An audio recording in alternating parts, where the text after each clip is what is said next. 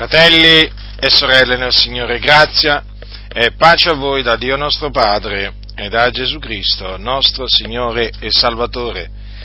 La massoneria, questa istituzione diabolica generata dal diavolo, dico la massoneria, è caratterizzata dalla segretezza. Si può dire che massoneria è sinonimo di segretezza. La segretezza è l'essenza della massoneria perché gli è necessaria proprio per, per sopravvivere. Per esistere la massoneria ha bisogno di essere segreta, e questa segretezza è protetta da giuramenti di sangue, poi vedremo appunto un tipo di, questo, di questi giuramenti, un esempio, uno di questi giuramenti che fanno, fanno nella massoneria per rendervi conto appunto in che maniera questa segretezza viene, viene mantenuta. Albert Pike, massone del 33 grado, quindi del massimo grado del rito scozzese antico ed accettato, nonché satanista e praticante di magia nera, affermò nel suo infame libro Morals and Dogma, che vi ricordo è considerato la Bibbia dei massoni, affermò queste, queste cose. La segretezza è indispensabile in un massone di qualsivoglia grado. Pagina 109 di Morals and Dogma, la versione, la versione online inglese, quindi la traduzione mia.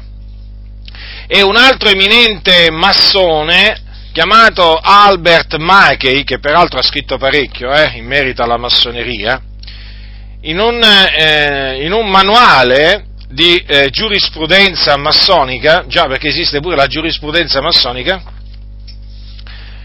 ha scritto, ha scritto quanto segue al eh, ventitreesimo landmark che sarebbe appunto la segretezza. Eh, che cosa sono i landmark? I landmarks, plurale. Sono, sono definiti così, sono eh, definiti fondamenti immutabili e immutati che fanno della istituzione massonica quello che è e senza i quali essa sarebbe qualcosa di completamente diverso. Per farvi, per farvi un esempio, oltre diciamo, a questo eh, diciamo, landmark che è la segretezza. Per esempio il, eh, la, eh, il credere in un, in un, essere supremo, per esempio, è uno dei landmark. Praticamente si richiede a chi entra nella massoneria che debba credere nell'esistenza di un essere supremo, che poi non importa come lo chiama, però questo è, è uno dei landmark. O per esempio un altro, un altro landmark è quello, per esempio, che vieta alle donne di, eh, di essere iniziate alla massoneria, eh, perché la massoneria, quella naturalmente regolare, è solo per, eh, solo quel, è solo per gli uomini, però appunto eh, regolare, ecco, perché esiste anche la massoneria irregolare. La massoneria irregolare dove appunto che è formata da quelle obbedienze, da quelle logge massoniche che permettono alla donna di essere, di diventare, eh, diciamo, eh, massone.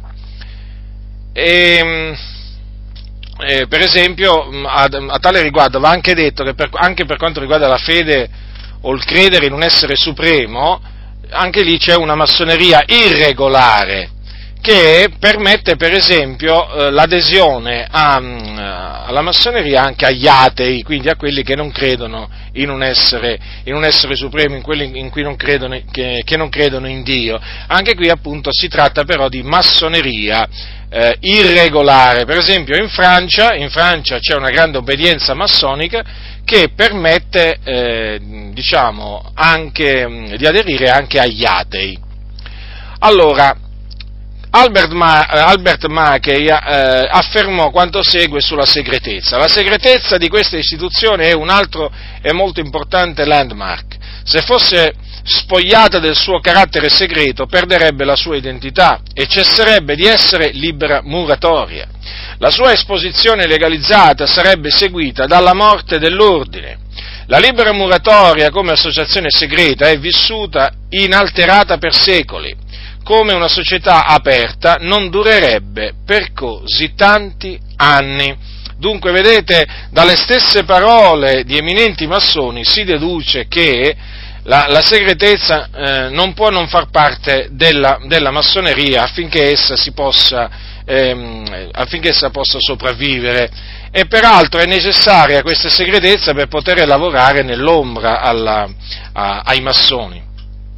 Ora, eh, chiaramente questo, questo, discorso della segretezza eh, fa, capire, fa, capire, molte cose, ma innanzitutto fa capire veramente ancora una volta come ci troviamo davanti a un'istituzione, a un'istituzione diabolica. Peraltro questa, questa atmosfera di segretezza, questa aria di segretezza proprio si respira, eh, si respira nella massoneria e si respira anche nel momento in cui uno parla con un massone, cioè si capisce che il massone vuole tenerti, eh, diciamo, segreto eh, qualche cosa, qualche cosa, molte cose ovviamente, perché d'altronde lui ha giurato di tenere segrete, tenere segrete le cose che avvengono durante i loro, eh, i loro rituali, che sono appunto, che avvengono, eh, diciamo, a porte chiuse, come si suol dire. Infatti non sono permesse telecamere, non sono permesse registrazioni. Qualcuno dirà, sì, ma io ho visto, de- ho visto per esempio su internet dei video dei video dove ci sono delle, eh, dei convegni massonici, dove ci sono delle riunioni massoniche pubbliche riprese dalla televisione, no, quella è, semplicemente un'apparenza, nel senso che eh, non mi riferisco diciamo, a, quelle, a, quei, a quei rituali o comunque sia a quelle riunioni, qui stiamo parlando delle riunioni proprio interne nella loggia, per esempio come, come per esempio quella dell'iniziazione alla massoneria, no? al, al, primo grado della massoneria, il, il, primo grado è quello di apprendista, assolutamente non permettono a nessuna telecamera di entrare, non permettono nessuna registrazione di questo rito, come non permettono diciamo, di, di, riprendere la, il rito per esempio del, eh, l'iniziazione per esempio al, del candidato al terzo grado, quindi a quello di maestro massone, eh, che si basa questo rituale sul, sulla leggenda di Iram Abif. Assolutamente queste cose sono veramente segrete, se, qualcuno, se, se esce fuori qualche video è qualche video proprio fatto assolutamente ehm, diciamo segretamente. Per esempio c'è in internet, noi l'abbiamo anche pubblicato, un video di una riunione massonica eh, di una iniziazione massonica al, al grado di eh, apprendista, mi pare che fosse una, una, una, una loggia turca, eh, diciamo, la loggia in cui fu fatta questa ripresa, eh, diciamo, segreta, ecco, lì allora cambiano le cose, si può vedere proprio si può vedere proprio quello che avviene nella loggia eh, diciamo, uno di, durante una di queste iniziazioni, quando appunto poi il candidato deve prestare giuramento. E vi accorgete, vi accorgete subito, non c'è bisogno, eh, non c'è bisogno diciamo, di, eh, voglio dire, non c'è bisogno di una laurea per capire appunto qual è, qual è l'atmosfera che regna durante queste iniziazioni, durante queste riunioni, è un'atmosfera lugubre, è un'atmosfera diabolica, d'altronde là chiaramente eh, diciamo, si, manifestano, si manifestano i demoni. E dunque, eh, e dunque la segretezza, eh, la segretezza, Il cristianesimo invece non è caratterizzato dalla, dalla segretezza. Perché? Perché Gesù Cristo, il figlio di Dio, lui stesso disse ai suoi nemici, pensate, lo ha detto ai suoi nemici queste parole, io ho parlato apertamente al mondo, ho sempre insegnato nelle sinagoghe nel Tempio, dove tutti i giudei si radunano, e non ho detto nulla in segreto. Queste parole sono scritte nel Vangelo eh, di Giovanni, scritto da Giovanni. Ora notate che Gesù ha detto, non ho detto nulla in segreto, e invece nella massoneria di cose in, in segreto ne vengono dette e fatte anche tante. Perciò, vedete? E Gesù stesso disse ai suoi discepoli, quello che io vi dico nelle tenebre, ditelo voi nella luce, e quel che udite dettovi all'orecchio, predicatelo sui tetti. Vedete dunque? Vedete? persino quello che Gesù diceva in privato ai suoi discepoli, i suoi discepoli erano tenuti, erano tenuti a manifestarlo, manifestarlo agli altri. Vedete, queste parole mm, cioè, fanno, capire, fanno capire proprio come il cristianesimo il cristianesimo proprio non è assolutamente caratterizzato dalla, eh, dalla segretezza. E difatti non, esi, non esistono insegnamenti segreti eh, che eh, praticamente noi eh, dobbiamo tenere nascosti a quelli di fuori nella maniera più assoluta, anche perché, anche perché gli insegnamenti che eh, dobbiamo trasmettere sono scritti nella Bibbia e la Bibbia è disponibile, è disponibile a tutti. Dunque, vedete, anche per quanto riguarda per esempio eh, i riti, i riti, i cristiani, noi cristiani non abbiamo riti segreti. Eh? Per, esempio, per esempio, il battesimo per immersione e la, la cena del Signore, che sono appunto eh, stati istituiti da Cristo Gesù, non sono, non sono riti, riti, segreti. Hm? Diciamo, eh, ad essi possono partecipare, nel senso possono assistere eh, possono assistere e lo fanno tante, anche le persone del mondo, cioè quelli di fuori. Quindi vedete, hanno, i cristiani non hanno, da nascondere, non hanno da nascondere qualche cosa a quelli, a quelli, di fuori. Vedete, la massoneria chiama questa segretezza riservatezza, ma no, guardate, vi posso, eh, vi posso assicurare che c'è una grande differenza tra la riservatezza e la segretezza.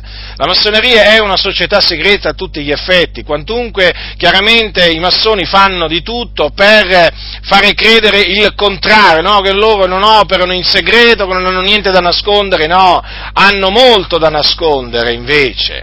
E appunto vi stavo dicendo prima, queste, queste riunioni massoniche che talvolta fanno riprendere anche per televisione, assolutamente semplice, sono semplicemente delle, delle, riunioni, delle riunioni che, di cui loro si usano per ingannare i profani, cioè quelli che non sono massoni, per fargli credere che la massoneria opera alla luce del sole, ma non è così. La massoneria opera nelle tenebre, nell'ombra, nella penombra, è questo che fa la massoneria. La, la massoneria, ricordatevi, ricordatevi, è un'istituzione diabolica, generata, creata, fondata dal diavolo e quindi odia odia la luce. Perché? Perché sono tenebre, le tenebre odiano la luce, non la ricevono e la massoneria è tenebre e quindi non può amare la luce, quindi vedete opera, opera, opera segretamente, opera segretamente. Dunque vedete la grande differenza che c'è, che c'è tra, eh, tra, i cristiani e i massoni? Eh?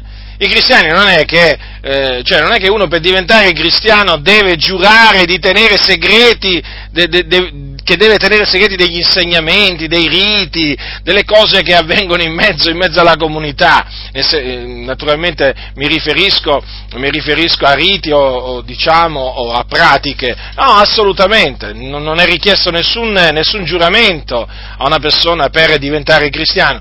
E invece mass- a coloro che vogliono diventare massoni è richiesto un giuramento di sangue. Lo vedremo subito dopo, che appunto lo impegna, lo obbliga a tenere, se, a tenere la segretezza, a mantenere la massima segretezza.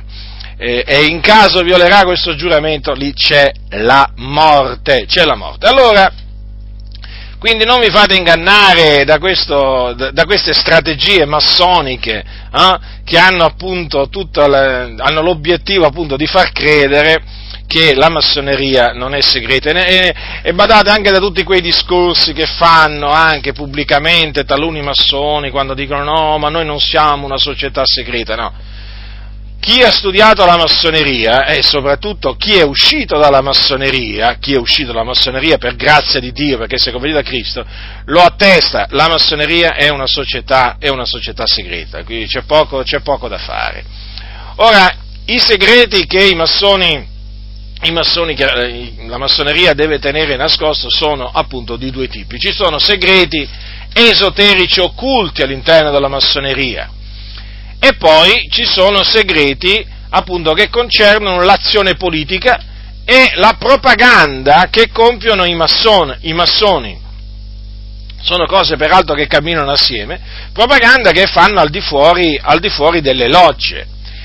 E questa propaganda, questa propaganda massonica, che è la propaganda dell'ideologia massonica, ricordatevi, ha come obiettivo quello di eliminare il cristianesimo. Perché? Perché la massoneria vuole far accettare a tutta, a tutta l'umanità la religione luciferina cioè la religione del diavolo, quella praticamente che prevede il culto a Satana. Ora, eh, cosa fa la massoneria dunque nella sua astuzia? No? I massoni nella loro astuzia cosa fanno per ingannare i profani, cioè i non massoni? Eh? Loro naturalmente, essendo che si, si, si, presentano, si presentano, come eh, associazione filantropica, quindi che fa delle, delle opere di beneficenza o diciamo eh, come un'associazione eh, filosofica e quindi che si propone la ricerca, la ricerca della verità, il progresso, il progresso morale, spirituale, intellettuale dell'umanità. E quindi è chiaro che eh, in, questa, in, questa, maniera che cosa, che cosa fa?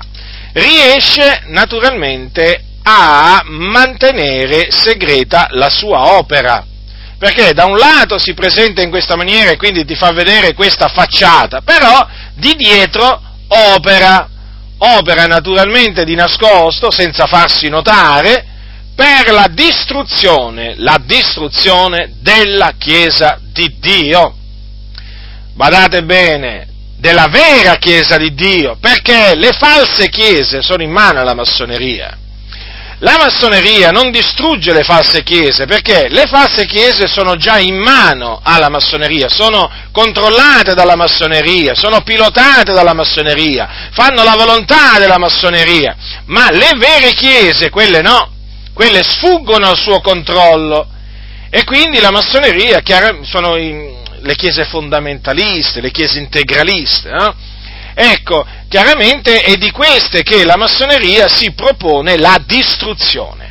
La distruzione, quello che ancora molti cosiddetti cristiani non hanno capito, non hanno proprio capito niente della massoneria, gli presenti le prove peraltro, ma loro le prove se le gettano dietro le spalle, non ne vogliono sentire parlare, nella loro stoltezza, malvagità, insensatezza, caparbietà di cuore, quasi che ci fosse una massoneria buona e una massoneria cattiva. È come se noi dicessimo non tutta la magia eh, diciamo, è cattiva, quindi non tutti i maghi sono, sono, cattivi. Esistono anche maghi buoni, esiste anche una magia, una magia buona a scopo, scopo, di bene. No, la, la magia è tutta un'opera del diavolo e quindi è come la massoneria. La massoneria è tutta un'opera del diavolo, la massoneria è malvagia, l'essenza della massoneria è malvagia quelle cosiddette opere di beneficenza che fanno talune logge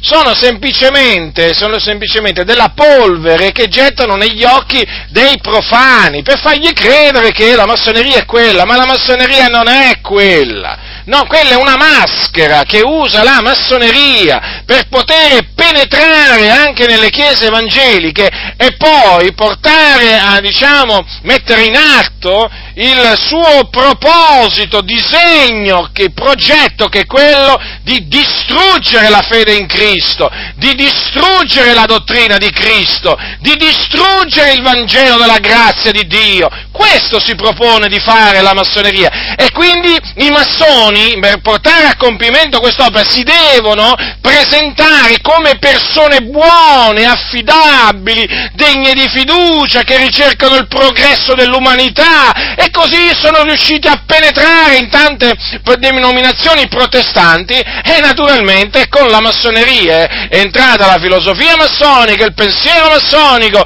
lo spirito massonico e quindi che cosa è entrato? È entrato il diavolo, è entrato. Quindi queste chiese hanno fatto posto al diavolo, hanno fatto posto al diavolo e quindi assistiamo, assistiamo a questo declino morale oramai è dottrinale, eh, ormai, ormai da, da, da, tanto tempo.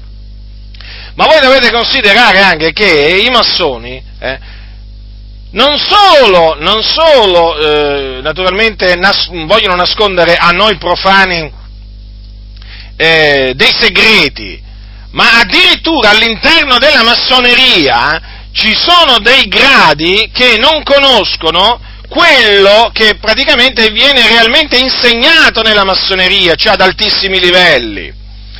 E questo perché, perché i primi tre gradi della massoneria, che sono quelli della massoneria azzurra, eh, non devono sapere quello che realmente è la massoneria. Questo, peraltro, lo ha detto Albert Pike, quindi un, un eminente massone, Ascoltate che cosa ha scritto Albert Pike. Ha affermato che i gradi azzurri non sono che il cortile esterno, il portico del Tempio.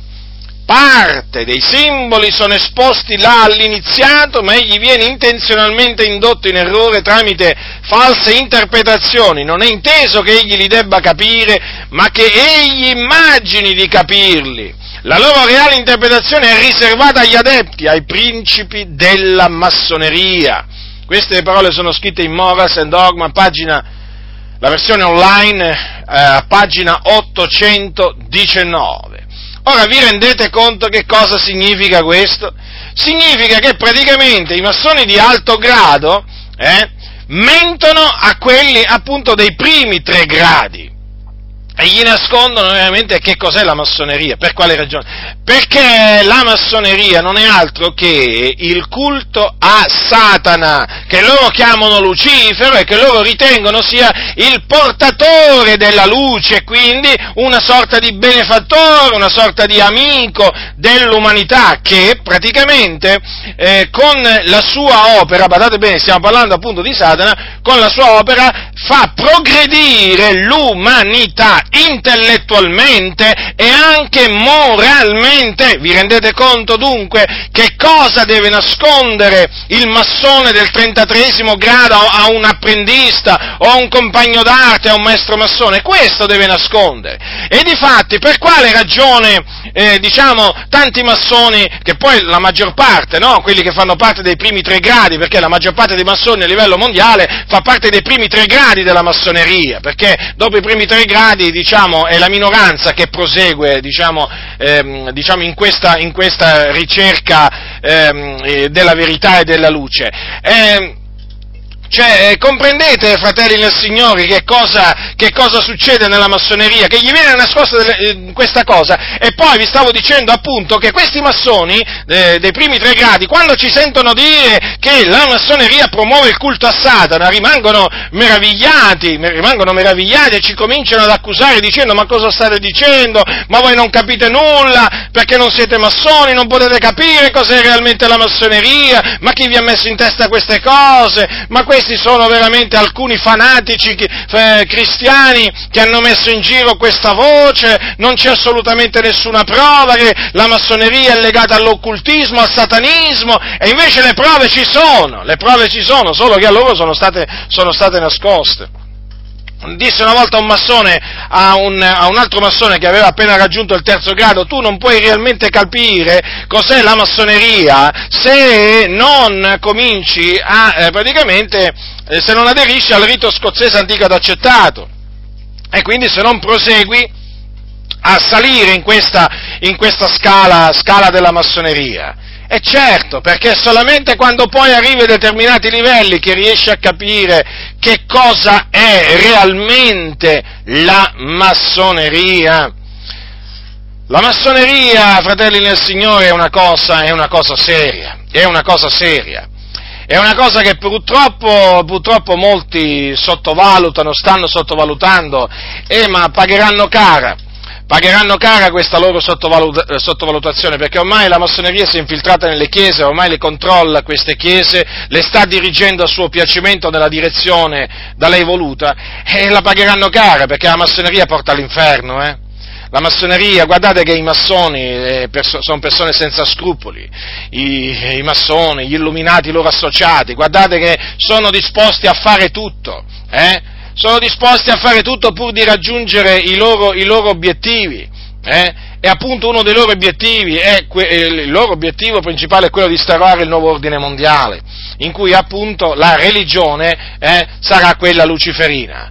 Guardate che loro per raggiungere questo obiettivo cioè, mm, sono, sono, sono, capaci di ricorrere a qualsiasi mezzo, eh, a qualsiasi mezzo, è gente spietata. E ci sono molte chiese evangeliche che veramente brancano nel buio, brancano nel buio, ma perché? Perché hanno rigettato la parola del Signore. Eh? Avendo rigettato la parola di Dio sono cadute vittima appunto della massoneria. E allora, chiaramente, noi stiamo cercando eh, con la nostra opera di eh, risvegliare queste, queste, chiese che sono cadute veramente, sono cadute, sono addormentate, si sono addormentate, sono cadute vittime del, mm, diciamo, di questa piovra, di questa piovra che è la massoneria, e quindi il nostro desiderio, la nostra speranza è quella di eh, vedere le chiese liberate dall'influenza eh, massonica. E, vi voglio dire un'altra cosa, in un libro particolare che eh, si intitola Il libro nero della frammassoneria, è stato pubblicato a Palermo nel 2009 e è stato scritto da, un, da, un, eh, da uno che si chiama Serge Reynaud de la Ferrière.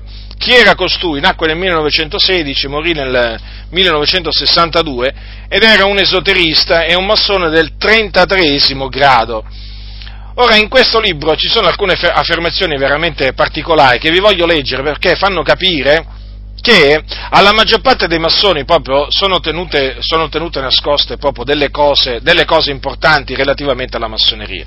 Ascoltate che cosa è scritto a pagina 19 e a pagina 20 questo, in questo libro cosa c'è scritto. Dice è sempre per, farvi confer- per confermarmi appunto che proprio nella massoneria regna la segretezza. Dice, disse eh, Sergio Rainot della Ferriere, disse così, innanzitutto è bene sapere che al di sopra delle nostre logge, dei nostri templi, dei nostri grandi orienti e dei nostri riti è sempre esistita una direzione iniziatica universale, una massoneria ed un grande oriente universale di carattere esoterico il cui Consiglio Supremo, composto di veri iniziati, riceve la linea direttiva dai propri santi santuari esoterici, per subito trasmetterla attraverso intermediari ad organismi sempre più esoterici. Siamo certi che la maggior parte dei nostri fratelli massoni si stupirà di questo, non avendo mai sentito parlare di tale direzione superiore.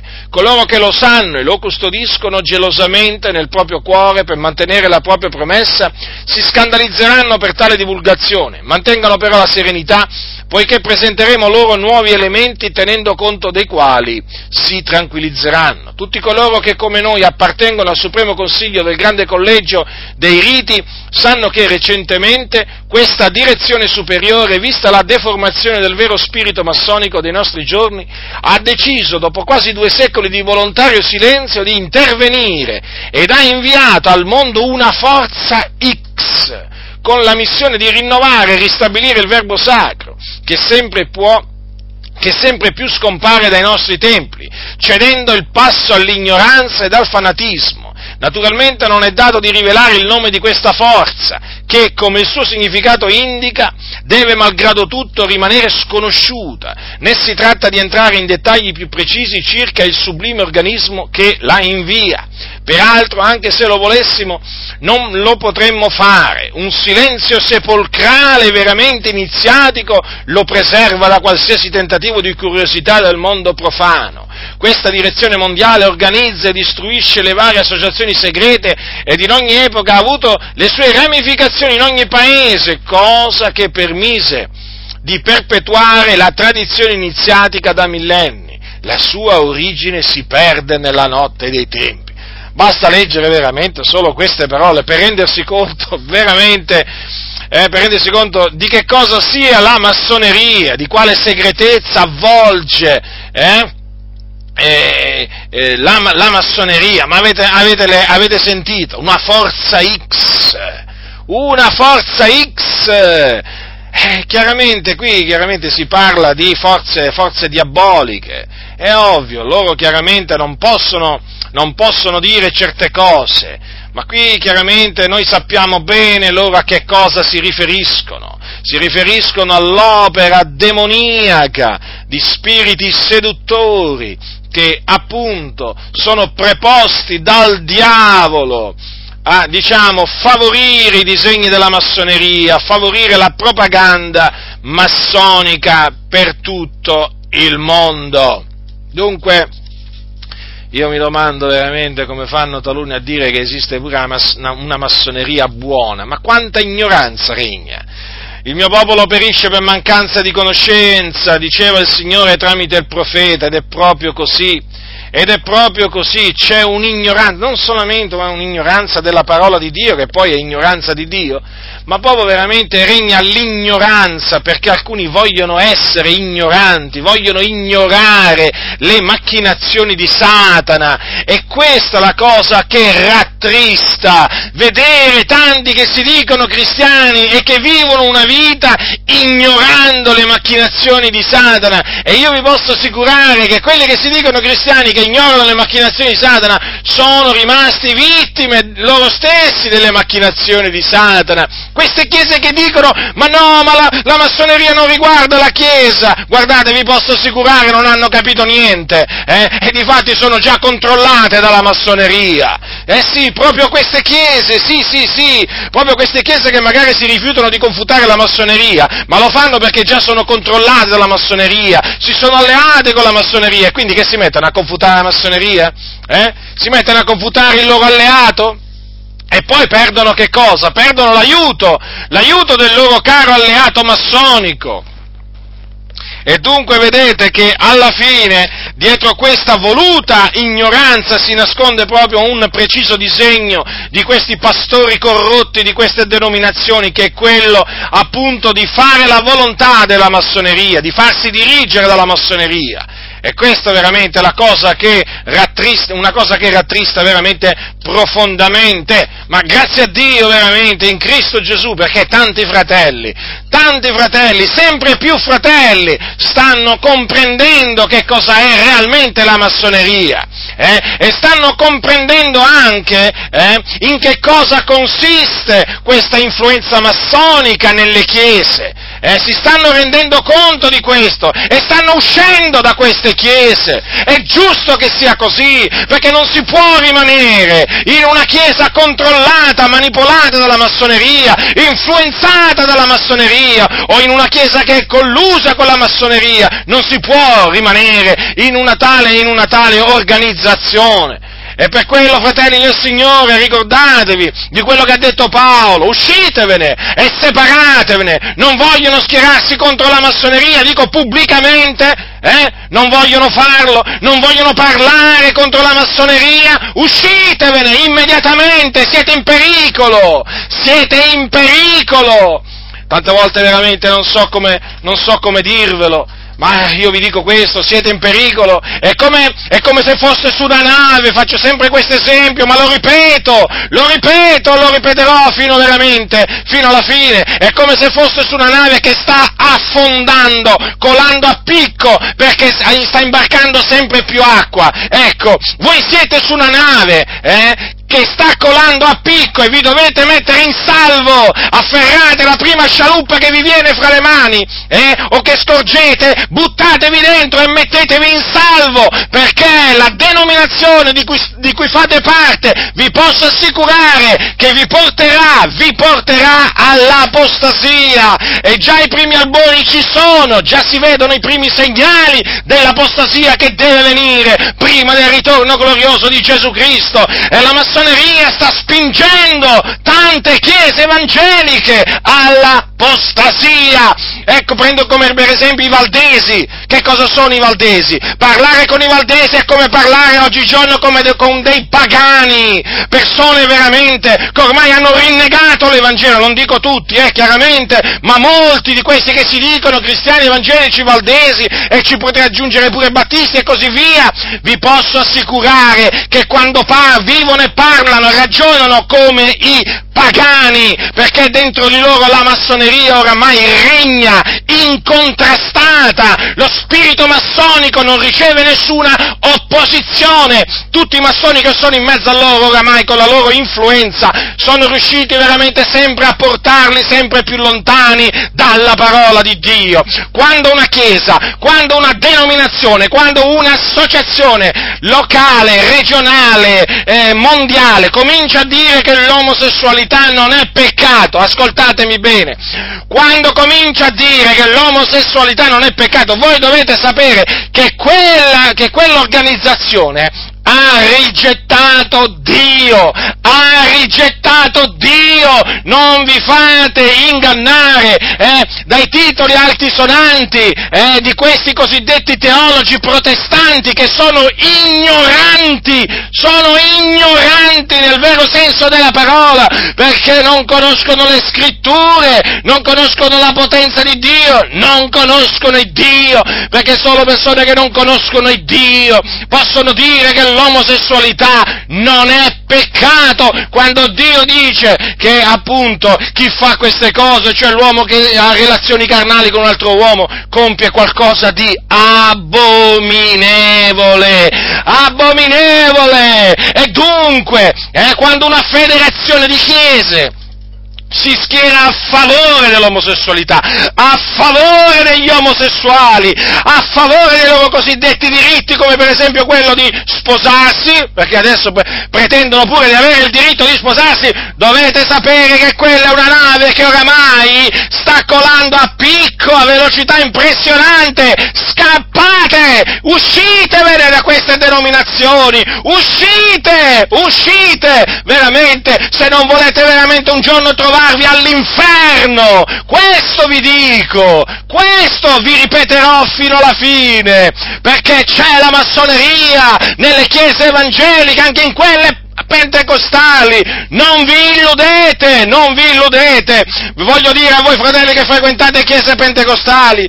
eh, non importa se chiese Adi, chiese Elim, chiese, chiese della parola della grazia, chiese, della, chiese apostolica in Italia, non importa, dovete fare parlare i vostri pastori pubblicamente dal pulpito, dovete fargli scrivere eh, sui loro giornali pubblicamente cosa pensano parlano della massoneria, cosa hanno da dire sulla massoneria? Lo dovete esigere, lo dovete esigere che loro pubblicamente parlino e dicono a tutti, credenti e non credenti, quello che pensano della massoneria. E vi dico anche questo, se si rifiutano di fare questo, se si rifiutano di fare questo, o se fanno delle dichiarazioni ambigue, come per esempio, beh, ma sai, bisogna distinguere tra massoneria buona e massoneria cattiva, allora io vi esorto, vi esorto da parte di Dio a uscirvene,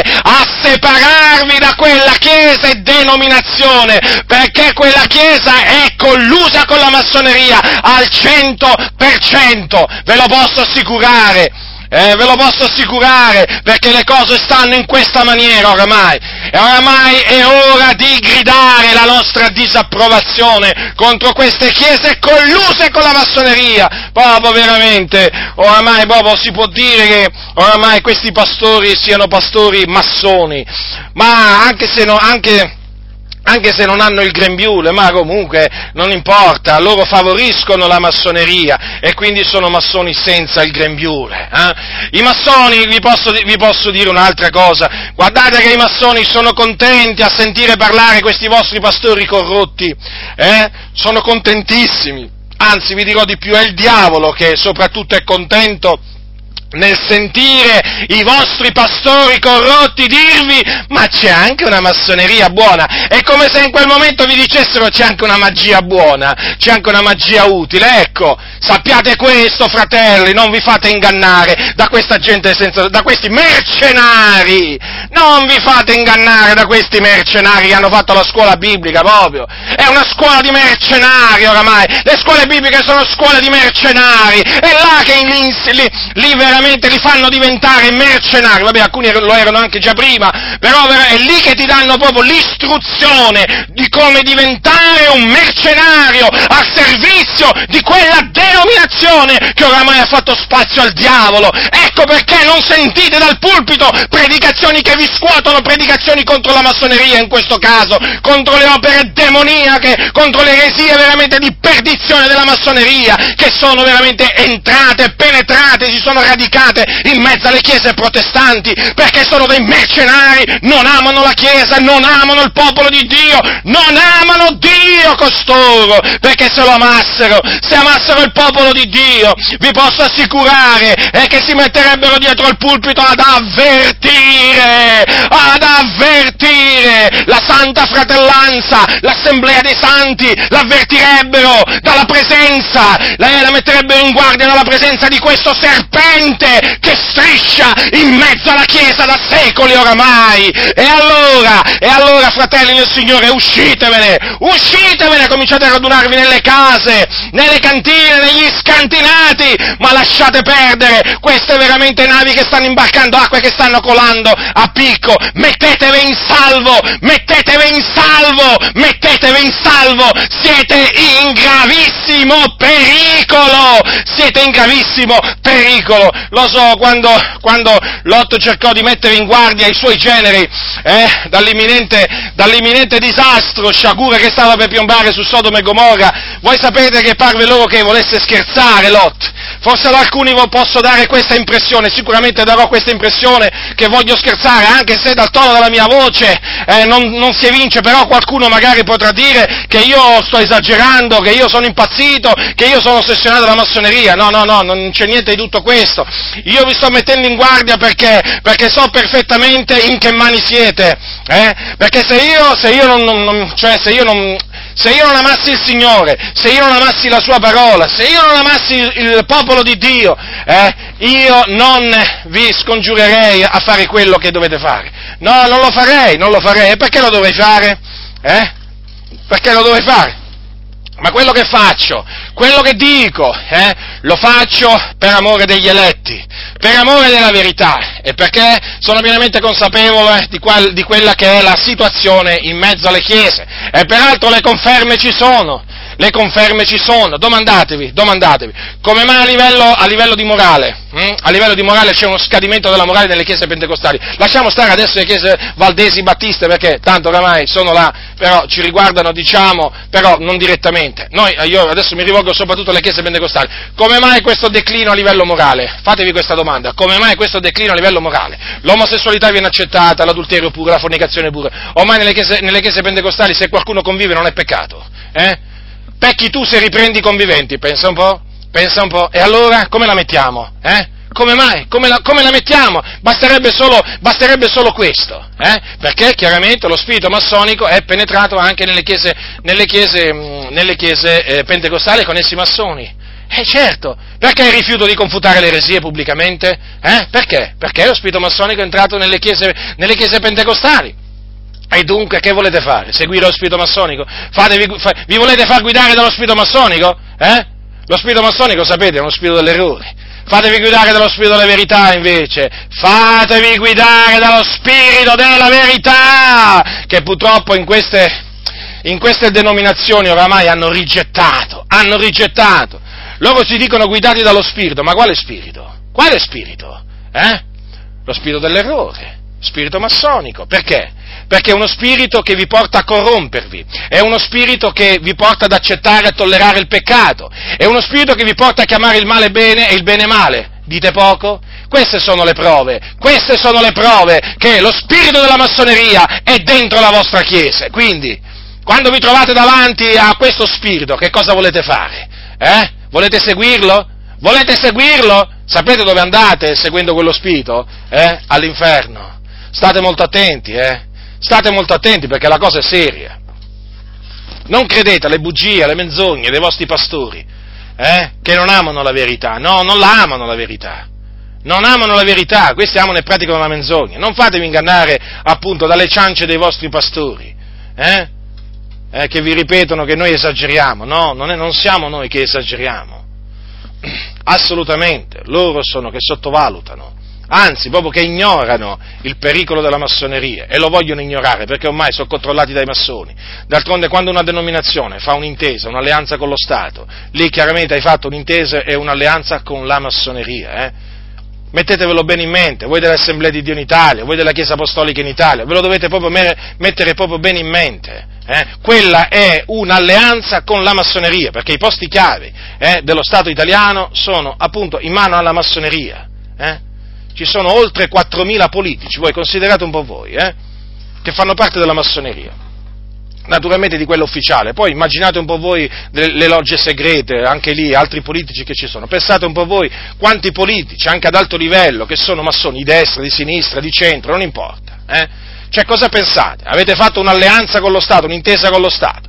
Quella è un'alleanza con la massoneria, scappate da quella denominazione. Scappate! Andrà di male in peggio, ma lo stiamo vedendo tutti che stanno andando di male in peggio.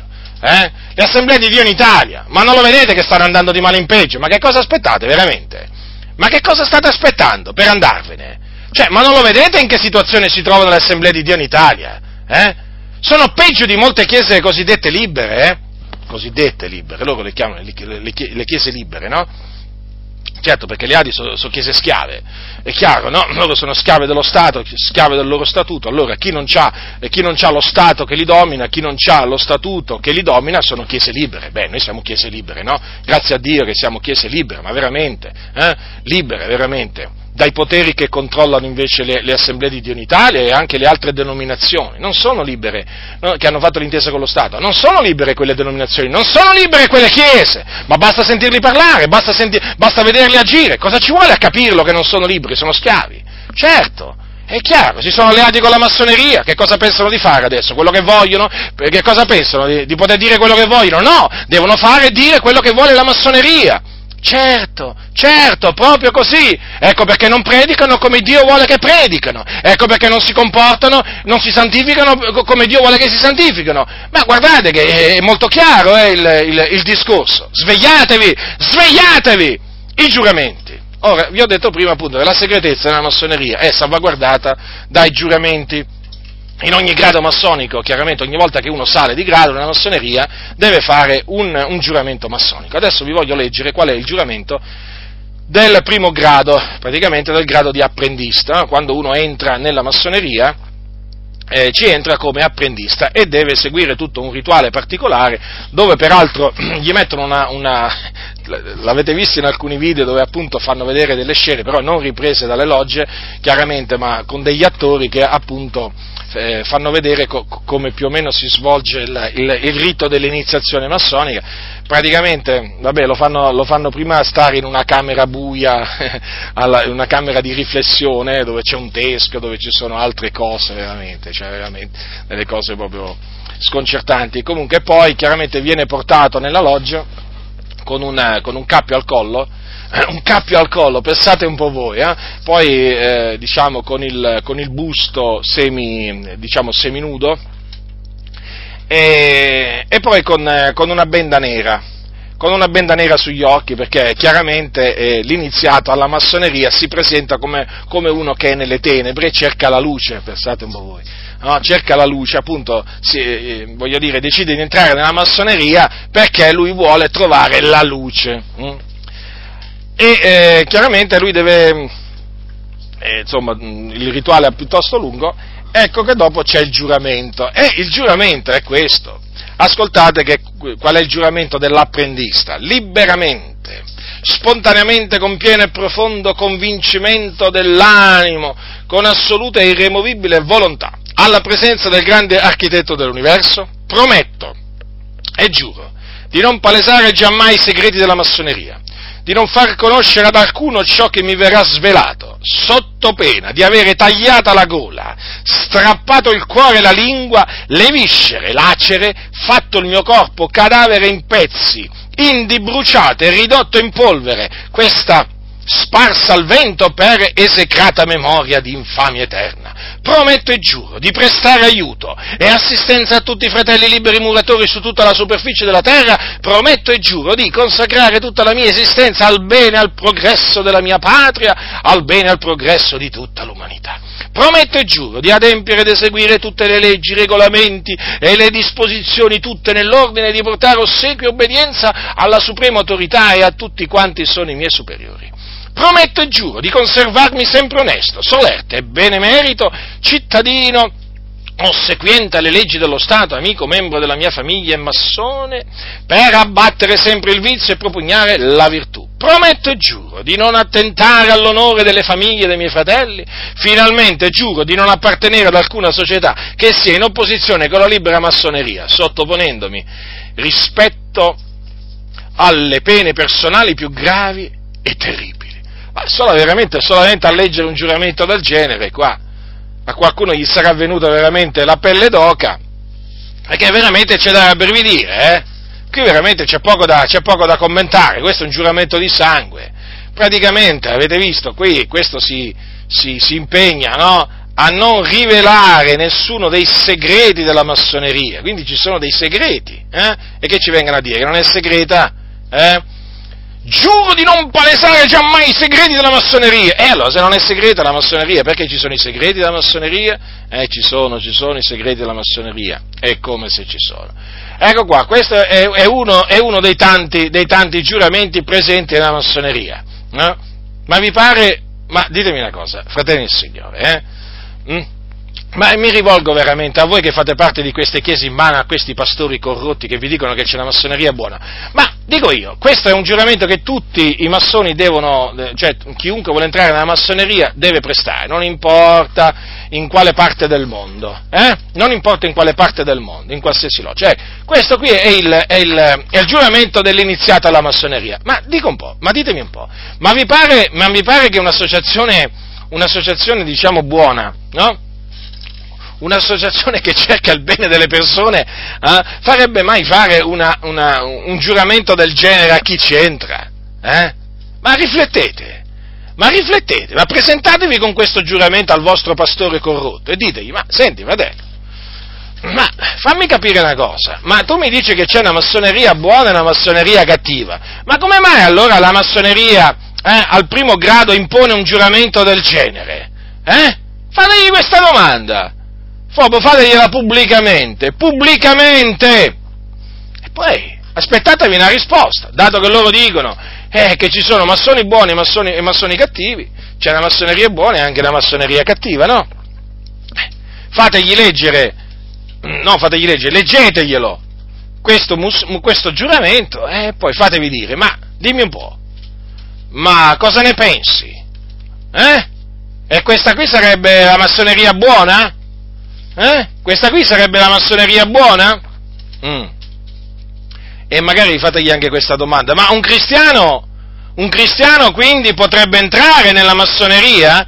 Può, pure, può, può, pure sottoporsi anche a un tale giuramento per entrare nella massoneria. Domande pubbliche, pubbliche, non in un angolino, eh? non in un cantuccio, pubbliche, davanti a tutti fategli queste domande. Davanti a tutti che tutti le sentano queste cose e aspettatevi una risposta pubblica. Eh? Ma allora un cristiano si può sottoporre a un giuramento, a questo giuramento? Eh? Perché se esiste una massoneria buona vuol dire che c'è una massoneria in, a cui i cristiani possono aderire. Ma siccome che in qualsiasi tipo di massoneria questo è il, il, il, il giuramento che uno deve fare, fategli questa domanda. Ma allora dimmi un po', tu, pastore, eh, tu che ti dici unto del Signore, fammi capire, ma allora, ma allora io come cristiano potrei entra- posso entrare nella massoneria? Posso sottopormi, a, posso, posso, posso sottopormi, a, questo rito di iniziazione e quindi posso questo, prestare questo giuramento eh, alla presenza del grande architetto dell'universo, come lo chiamano i massoni? Fategli questa domanda. Eh? Li dovete inseguire questi pastori, veramente, li dovete inseguire dovunque si trovano, con testimoni soprattutto, fateli parlare, fateli parlare, parlare, devono parlare sulla massoneria, pubblicamente, eh, vogliamo sapere che cosa hanno da dire, eh, su questa cosiddetta massoneria buona di cui loro parlano vogliamo tutti ascoltare i loro discorsi, vogliamo leggere pubblicamente quello che hanno da dire a favore della massoneria. Vogliamo proprio sentirla. Allora, è evidente, fratelli del Signore, che il Signore vieta, vieta di prestare giuramento. E quindi, cioè, è chiaro che già il fatto che il Signore vieta di prestare giuramento, già questo è un motivo per cui non si può entrare nella massoneria, perché massoneria, nella massoneria si entra solo con questo giuramento. Ma poi chiaramente è, è, ovvio, è, ovvio, che nella massoneria, anche se non ci fosse stato un giuramento di fedeltà, di segretezza, è chiaro che un cristiano non avrebbe, non avrebbe mai potuto entrare neppure in, in, una massoneria priva di giuramento. Ma perché? Perché la massoneria è diabolica, è un'istituzione diabolica. Quindi, per quanto riguarda i giuramenti, cosa, cosa ha comandato Gesù, il Signore? Avete udito pure che fu detto agli antichi, questo è scritto in Matteo non ispergiurare, ma tieni al Signore i tuoi giuramenti, ma io vi dico del tutto non giurate né per il cielo perché è il trono di Dio, né per la terra perché è lo sgabello dei suoi piedi, né per Gerusalemme perché è la città del gran re. Non giurare neppure per il tuo capo perché tu non puoi fare un solo capello bianco o nero, ma sia il vostro parlare sì sì, no no, perché il di più viene dal maligno. E Giacomo, il fratello del Signore, nella sua epistola ha confermato, ha confermato il divieto di giurare, ma innanzitutto, queste sono parole di Giacomo, fratelli miei, non giurate né per il cielo né per la terra né con altro giuramento, ma sia il vostro sì sì e il vostro no no, affinché non cadiate sotto giudizio. E allora non se ne parla proprio di prestare giuramento davanti al grande architetto dell'universo, poi peraltro giurare che cosa? Giurare di andare contro la parola di Dio, giurare, perché lì è un giuramento praticamente di guerra alla parola del Signore, perché chi entra nella massoneria dichiara guerra alla parola di Dio. Eh? Sappiatelo, perché la massoneria si oppone alla parola, alla, alla parola del Signore. Quindi è chiaro, è chiaro, fratelli del Signore, che cioè, qui la situazione è grave, vedete quanto è grave? Mm? Ecco perché quei pastori che dicono che la massoneria, pastori protestanti, che dicono che la massoneria è compatibile col cristianesimo proprio errano grandemente, errano grandemente, proprio, sono, proprio, sono proprio rimasti sedotti dal diavolo, dal diavolo. Ora, altro aspetto della massoneria è la ricerca della verità, perché la massoneria viene presentata come un'associazione filosofica che si propone appunto la ricerca della verità o della luce, come dicono loro. Eh? Allora, Albert Pike, sempre lui naturalmente, eh, perché chiaramente è stato un importante massone, ricordatevi che alla sede centrale del rito scozzese antico ed accettato, al quartier generale del rito scozzese antico ed accettato ehm, della giurisdizione del Sud America, praticamente che si trova a Washington DC, nella capitale americana, praticamente lì c'è un tempio, mm, un tempio mastodontico, eh, eh, e all'interno ci hanno messo pure un, eh, hanno creato pure un, un museo un museo, il museo di Albert Pike, no? per far vedere a tutti le cose di, di Albert Pike. Immaginate un po' voi quanto è, importante questo Albert Pike tuttora, quantunque sia morto. Allora, Albert Pike ha affermato che la storia della massoneria è la storia della filosofia. Hm? E quindi, in quanto tale, eh, la massoneria non riuscirà mai a condurre i suoi adepti alla conoscenza della verità, perché sempre parole di Pike, la filosofia è un tipo di viaggio che impara sempre eppure non arriva mai alla perfezione ideale della verità. Queste parole sono scritte in Morals e Dogma a pagina 691, eh, la versione online inglese. Dunque, vedete, è un viaggio quello che intraprende chi entra nella massoneria, un viaggio alla ricerca della verità eh, alla ricerca della verità. Praticamente però è un viaggio senza fine che non arriverà mai, diciamo, non, non porterà mai il ricercatore a conoscere, a conoscere della verità, la, la verità. Infatti, infatti il massone non può dire io conosco la verità, no, no, no, no, no, assolutamente, lui è sempre, lui è un uomo del dubbio il massone, si definisce uomo del dubbio che sta continuamente a cercare, a cercare la verità. Ora vorrei vorrei peraltro, vorrei peraltro farvi, notare, eh, farvi notare questo, che è proprio, è proprio, in virtù di questo, eh, diciamo, di questo, discorso che la massoneria è una ricerca della verità che nella massoneria, che nella massoneria vengono rifiutati i dogmi, cioè mh, comandamenti, eh, comandamenti esterni Infatti Albert Pike cosa ha detto? Che la massoneria non dogmatizza né vanamente immagina che esistono assolute certezze. Dovete stare molto attenti a queste parole, perché? Perché praticamente in, in, questa maniera loro ripudiano, cioè rigettano il concetto della verità assoluta, cioè dell'esistenza di una verità assoluta. Perché infatti nella massoneria non esiste una verità assoluta, esiste una verità relativa, per cui eh, ciò che per te è verità magari per un altro non lo è, però nessuno può dire ecco io ho la verità, seguitela. Comprendete dunque? Cioè praticamente in questa maniera la massoneria, ehm, la, la massoneria che cosa proclama? Proclama il relativismo dottrinale. E certo, per forza di cose, perché essendo che manca, eh, essendo che rifiuta di riconoscere una verità assoluta, allora chiunque dice ho oh, la verità, praticamente eh, per lui è la verità ma certamente non può, ehm, non può, essere dichiarata quella verità verità assoluta. E questo perché? Perché nella massoneria esiste il libero arbitrio, viene proclamato il libero arbitrio ai 420 naturalmente, perché? Perché loro esaltano la libertà dell'uomo, infatti i massoni dicono che ognuno è libero di credere quello che vuole. Eh? E difatti, per esempio, Albert Pike, nel suo libro Morals and Dogma, nell'edizione italiana, volume 1, pagina 59 e 60, ascoltate che cosa ha detto. Dice così, ha affermato queste parole sull'uomo, la sua libertà significa essere libero ad avere una propria fede ed una propria volontà senza il controllo di poteri esterni. Tutti i sacerdoti e gli auguri di Roma e della Grecia non hanno diritto di imporre a Cicerone o a Socrate di credere nell'assurda mitologia plebea.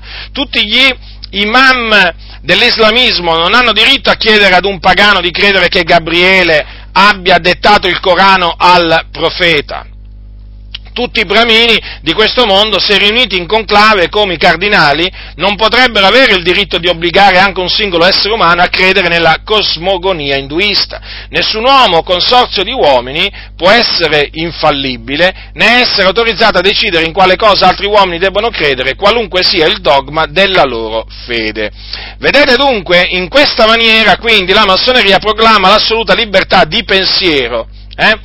Libertà di pensiero eh, che cammina naturalmente assieme alla tolleranza, il principio della tolleranza a cui ci tengono molto i massoni, almeno in teoria, eh, tolleranza verso tutti quelli che insegnano praticamente ehm, altre cose. Ecco, dunque nella massoneria non esiste la confutazione delle false dottrine. E no, e no perché? Perché eh, chiaramente la massoneria dice che accetta persone di ogni fede, di ogni credo, e quindi non importa quello che professano di credere le persone, la massoneria li accetta a braccia, a braccia aperte. E quindi perché e li tollera, quindi, e quindi perché mettersi a, a, a diciamo, a, ehm, a, confutare, a confutare chi la pensa diversamente nella maniera più assoluta. Quindi ognuno, ognuno, ha la sua verità. E in ragione di questo principio, ehm, diciamo, relativistico, che cosa succede? Che eh, la massoneria ha in forte avversione agli integralisti, o meglio, i cristiani integralisti, cioè quelli che non ammettono, diciamo, il relativismo, quelli che praticamente affermano eh, la, la, verità, la veri- cioè che ritengono di avere la verità assoluta. Ecco, praticamente la massoneria proprio detesta i cristiani integralisti, perché dovete sapere questo, che il principio di tolleranza, e queste sono parole dei massoni, eh, è per definizione la negazione di ogni forma di integralismo. Comprendete? Ecco perché i massoni si rifiutano, si rifiutano, di sottostare ai comandamenti di Dio. Ecco perché i massoni sono a favore del controllo delle nascite, dell'aborto, divorzi, eutanasia, matrimoni gay e altre cose perverse agli occhi di Dio. Perché per loro al centro di tutto c'è l'uomo, c'è la libertà dell'uomo e quindi, e quindi l'uomo è libero di decidere quello che vuole fare della propria vita. Avete compreso? Ecco. Allora, vorrei farvi notare questo che eh, questo, relativismo, quello, questo relativismo oramai è entrato pure nelle chiese evangeliche, anche quelle pentecostali, badate bene, eh? perché oramai abbiamo potuto aff, appurare, appurare che nel momento in cui nel momento in cui queste chiese sentono parlare in, diciamo, in termini assolutistici, cosa voglio dire? Nel momento che ci cominciano a sentire proclamare le parole di Cristo e degli Apostoli con assoluta certezza e franchezza, e con ogni franchezza, ecco che si scagliano contro di noi si scagliano contro di noi con, per esempio, um, per esempio, frasi del genere, ma questo è il tuo pensiero, fratello, questa è la tua idea, questo è opinabile, ecco, queste sono tutte affermazioni che fanno capire come oramai il, la filosofia massonica oramai, eh, diciamo, è penetrata nelle chiese evangeliche, anche in quelle pentecostali, lo ribadisco, lo ribadisco, e, e di fatti queste chiese come ci definiscono? Basta sentirli, sentirli parlare, dogmatici, fanatici, integralisti, fondamentalisti. Addirittura ci accusano di avere uno spirito contrario allo spirito del cristianesimo. Eh? Perché? Perché secondo costoro lo spirito del cristianesimo è uno spirito di libertà e non di costrizione. E quindi, e quindi per, loro, per, loro, il cristiano è libero di fare, di credere quello che vuole, non gli, deve, non gli, non gli deve essere imposto da nessuno, diciamo, quello che deve credere o quello che non deve, o quello che, eh, o quello che non deve fare, per esempio. No, no, assolutamente. Per loro il cristiano è libero di fare qualsiasi vuole, proprio, eh, hanno proprio accettato la filosofia, la filosofia massonica. E vorrei anche vorrei anche eh, diciamo, dire un'altra cosa, che purtroppo questo relativismo, questo relativismo non, diciamo, propinato da queste chiese evangeliche non riguarda solamente eh, diciamo, comandamenti relativi alla morale, al comportamento del cristiano, no, no. Eh, ormai questo relativismo ha preso piede anche nel campo della, ehm, eh, della salvezza, cioè Cosa voglio dire? Che oramai tante chiese evangeliche a livello mondiale sostengono, sostengono che eh, non è concepibile pensare che solo i cristiani hanno la verità e quindi che solo loro saranno salvati. Perché oramai si sostiene da molte parti che la salvezza è anche per quelli che rifiutano di credere in Gesù. In sostanza cosa dicono? Che Gesù è una verità, ma non la verità assoluta. Perché questo? Perché se dicono che Gesù è la verità assoluta, allora naturalmente devono definire nell'errore tutti quelli che non credono in Gesù. E siccome che loro non, si rifiutano di giudicare queste persone essere nell'errore, eh, o, o, diciamo essere sulla via della perdizione, allora hanno abbracciato il relativismo massonico per cui ognuno si salva tramite la via che, che, che sceglie, no? che gli pare bene. I cristiani si salvano eh, diciamo tramite Gesù e quindi Gesù è la via per i cristiani, poi i musulmani si salvano tramite un'altra via, no? che è Maometto, i buddisti tramite un'altra via che è Buddha e così via, e i massoni si salvano tramite Iram Abif. Comprendete dunque? Oramai sì, molti, molti pastori, molti predicatori evangelici sostengono, in altre parole, che la verità non è solamente in Cristo Gesù, e che quindi la salvezza non è necessariamente solo in Gesù Cristo. State molto attenti, fratelli del Signore, perché i fatti sono questi ed è veramente, mm, come dire, molto, molto triste constatare che nelle chiese eh, hanno fatto spazio al relativismo dottrinale. Ora, un cristiano, fratelli del Signore, vi ricorda è un discepolo di Cristo è un discepolo di Cristo, crede in Cristo Gesù, fermamente in Cristo Gesù. Eh, che cosa crede fermamente il, un discepolo di Cristo? Che Gesù Cristo è il figlio di Dio, l'unigenito venuto da presso al Padre, che nella pienezza dei tempi è morto sulla croce per i nostri peccati, secondo le scritture, che fu seppellito, che il terzo giorno risuscitò dai morti secondo le scritture che apparve appunto a molti per molti giorni prima di essere assunto in cielo alla destra di Dio dove intercede per i santi. Ora, crede quindi che Gesù Cristo non solo è il Signore, ma anche il Salvatore. E dunque la salvezza è solo in Lui, come è scritto, in nessun altro è la salvezza, perché non v'è sotto il cielo alcun altro nome che sia stato dato agli uomini per il quale noi abbiamo ad essere salvati. Quindi Gesù è la via, la via, badate bene, non una via, ma la via, l'unica via che mena al Padre. Gesù è la verità, non una verità, ma la verità che rende liberi, è Gesù Cristo. È Gesù Cristo. Gesù Cristo è la vita, non una vita, la vita. Eh? Infatti egli è colui che ci ha vivificati. In lui è la vita e fuori di lui non c'è la vita. Fuori di Gesù Cristo non c'è la vita, c'è la morte. solo in Cristo si, si, è, si è vivificati. Ora, fratelli del Signore, questo naturalmente noi lo diciamo basandoci su quello che dice la Sacra Scrittura, che è la parola di Dio. La parola di Dio! Noi definiamo le Sacre Scritture gli scritti sacri, e sono gli unici scritti sacri che esistono.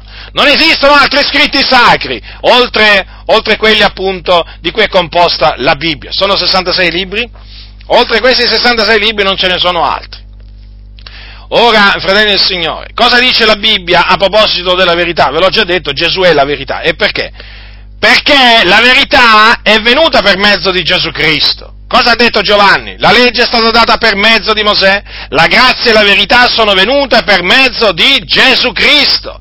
E di fatti cosa disse Gesù? Io sono la via, la verità e la vita, nessuno viene al Padre se non per mezzo di me. Vedete fratelli quanto, quanto è stato chiaro Gesù Gesù non ha lasciato veramente ombra di dubbio alcuno, lui è la verità. E dunque la verità è in Cristo. Che cosa disse un giorno Gesù? Perché Gesù poi ha confermato di essere la verità. Un giorno ascoltate cosa ha detto, e quindi diceva la verità. Un giorno disse ai giudei che volevano ucciderlo, cercate di uccidere me, uomo che vi ho detto la verità che ho udito da Dio. Perché non comprendete il mio parlare? Perché non potete dare ascolto alla mia parola? Voi siete progeni del diavolo, che è vostro padre, volete fare i desideri del padre vostro. Egli è stato omicida fin dal principio e non si è tenuto alla verità, perché non c'è verità in lui.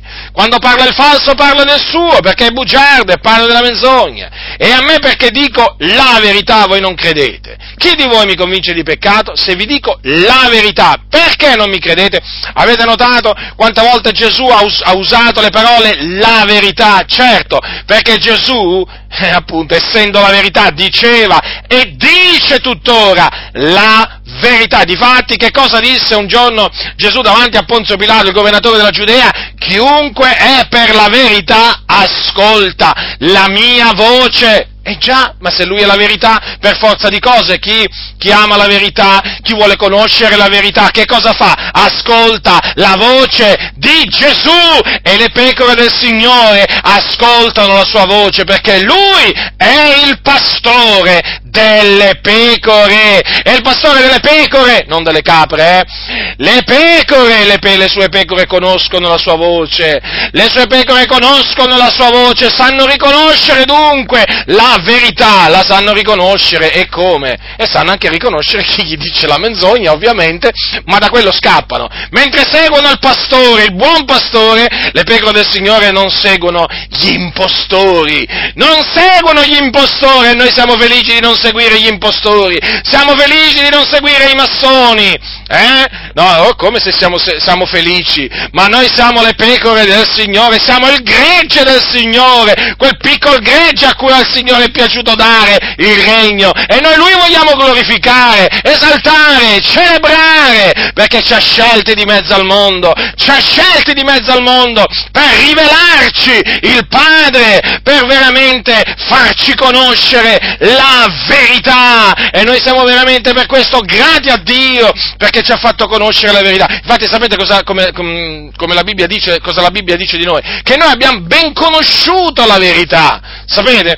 Eppure gli apostoli, sapete, non è che annunziavano una verità, ma la verità. Paolo diceva, io dico la verità in Cristo, vi abbiamo detto in ogni cosa la verità. Considerate un po' voi, eh? Disse Paolo ai Galati, sono io dunque diventato vostro nemico dicendovi la verità, non è che gli disse dicendovi le mie opinioni o quello che io penso, no, no, no, la verità, vedete, parlava in termini assolutistici l'Apostolo Paolo, ma se fosse oggi vivo l'Apostolo Paolo, ma quante persecuzioni riceverebbe da queste chiese, del, soprattutto quelle del pieno Evangelo, eh, del tutto l'Evangelo, che sono le più arroganti, le più prepotenti, ma lo caccerebbero via, lo caccerebbero invece chiamerebbero i carabinieri, chiamerebbero i carabinieri, prima di tutto chiamerebbero, eh, chiamerebbero diciamo, come si dice, quelli che sono preposti no, al controllo del, del, locale di culto, gli direbbero, senti Paolo, senti Paolo, mm, qui è meglio che non ci stai, è bene che te ne vai, no? Poi chiamerebbero anche i carabinieri, sicuramente, magari potrebbero fare pure una denuncia gli potrebbero fare una denuncia in piena regola perché naturalmente loro fanno tutte le cose in piena regola, eh, in piena regole umane naturalmente. Eh, beh, l'Apostolo Paolo, un uomo molto pericoloso, l'Apostolo Paolo non può, non può, essere fatto entrare in queste comunità. Infatti vedete fratelli e sorelle, perché dico questo? Perché oramai gran parte degli insegnamenti dell'Apostolo Paolo sono stati calpestati, rigettati, non, non ne parlano mai, non ne parlano mai, notate bene. Se Paolo fosse in vita cosa farebbe? Quello che faceva, quello che faceva quando era, voglio dire, eh, quello che c'è scritto nelle sue epistole, no? Esporrebbe tutto il consiglio di Dio. Queste chiese rigettano tutto il consiglio di Dio, lo caccerebbero via.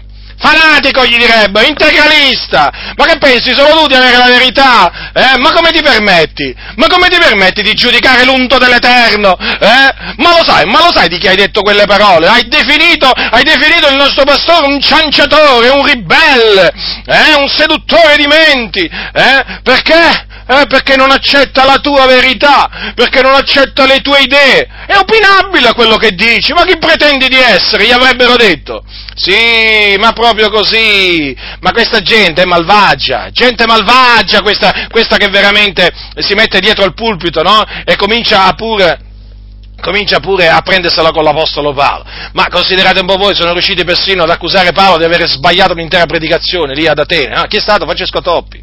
No? Ha detto che la predicazione di Paolo all'Europa di Atene è stata un errore. Oh, veramente cioè veramente cose sconcertanti, non avevo, non avevo, mai sentito dire una cosa del genere, manco, manco ai teologi papisti, no, l'ho sentita per la prima volta, da, se, sentita dire appunto da Francesco Toppi, eh? Eh, que, l'uomo, l'uomo, che è degno di avere una statua per, nelle Adi, perché chissà, forse un giorno gliela faranno la statua come gliel'hanno fatta Billy Graham, no, in America, eh? ancora, ancora, è vivo Billy Graham, ma gli hanno già fatto la statua, eh, a Toppi chissà, forse un giorno gliela faranno la statua a Toppi, eh sì sì sì, proprio veramente gli devono fare un monumento, un monumento proprio a Toppi, eh? un monumento per avere veramente fatto dei danni enormi a tutto il movimento pentecostale con le sue ciance, perché lui con le sue ciance veramente ha distrutto la morale, ha distrutto la dottrina, non solamente nelle Adi, anche fuori dalle Adi, perché poi chiaramente quello che eh, veniva e viene insegnato alle Adi purtroppo è stato, è stato, accettato anche da tante chiese che fanno, pentecostali che non fanno parte delle Adi.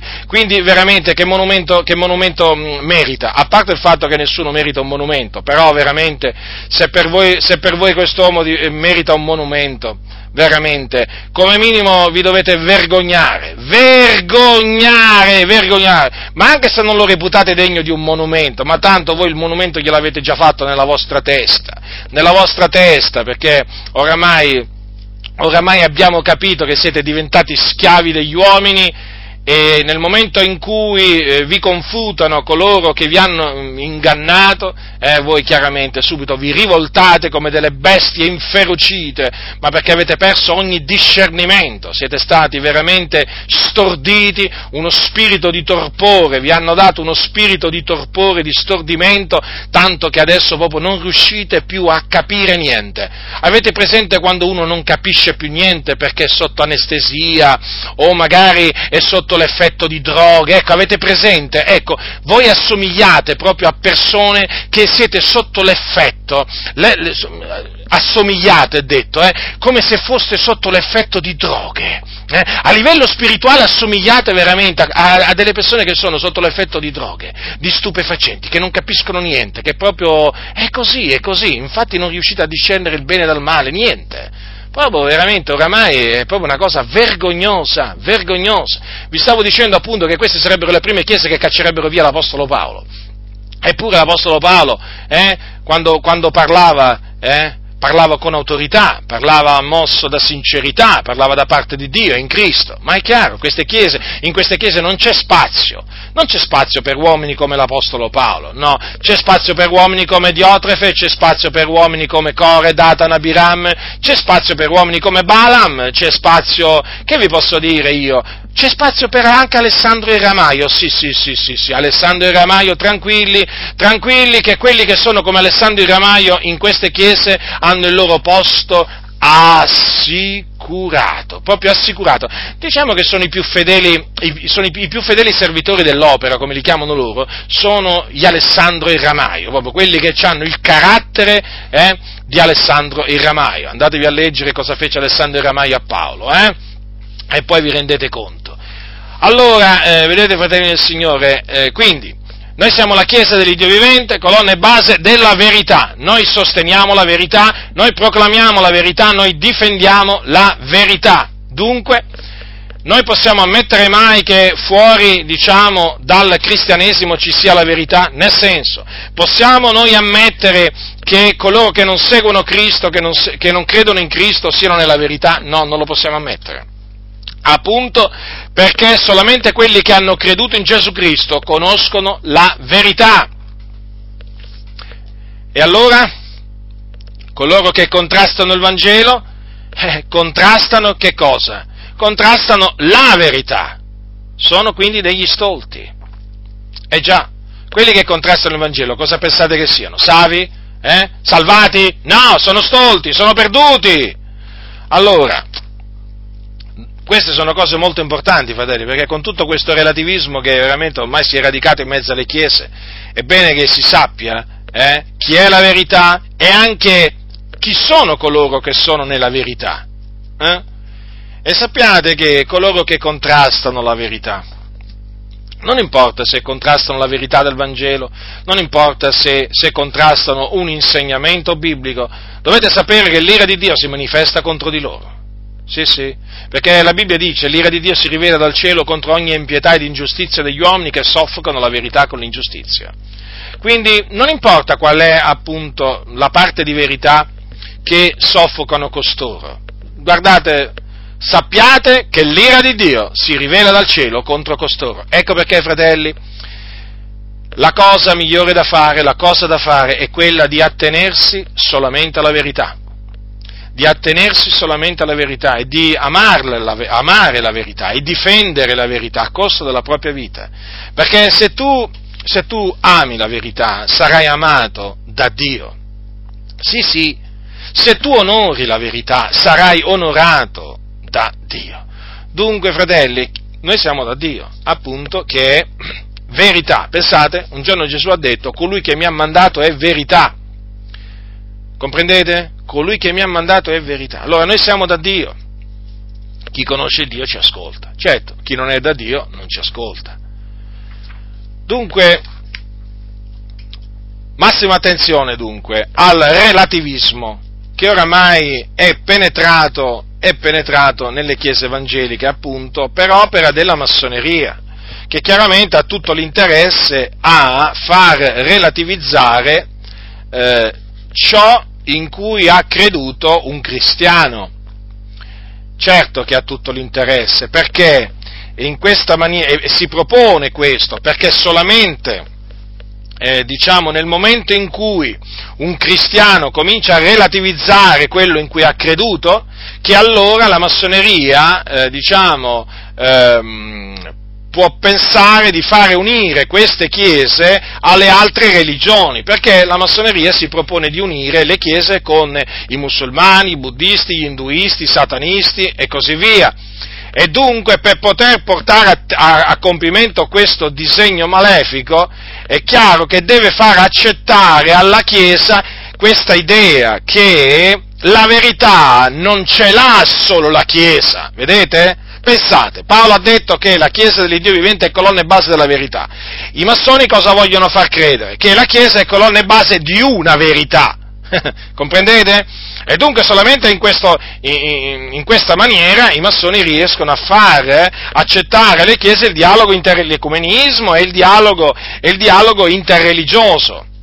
E questo è molto importante per i massoni. Allora cercano in tutte le maniere di, eh, di, far credere ai cristiani che alla fin fine anche i musulmani sono nella verità, hanno la loro verità che è diversa da quella dei cristiani, però anche loro hanno la loro verità, i buddisti la stessa cosa. Comprendete qual è la macchinazione, di, eh, la macchinazione massonica, cioè la macchinazione del diavolo contro la Chiesa? Eh? Fratelli, una volta che vi rendete conto di questo, poi chiaramente agirete di conseguenza, agirete di conseguenza, ecco perché la massoneria spinge per esempio le chiese a eh, rifiutare per esempio l'ispirazione plenare verbale della, della Sacra Scrittura o comunque cerca di insinuare nelle chiese che ci sono degli errori nella Bibbia, per far credere che la Bibbia alla fine è un libro come tanti altri. Per esempio si può, essere diciamo, paragonato al Corano per, de, dei musulmani.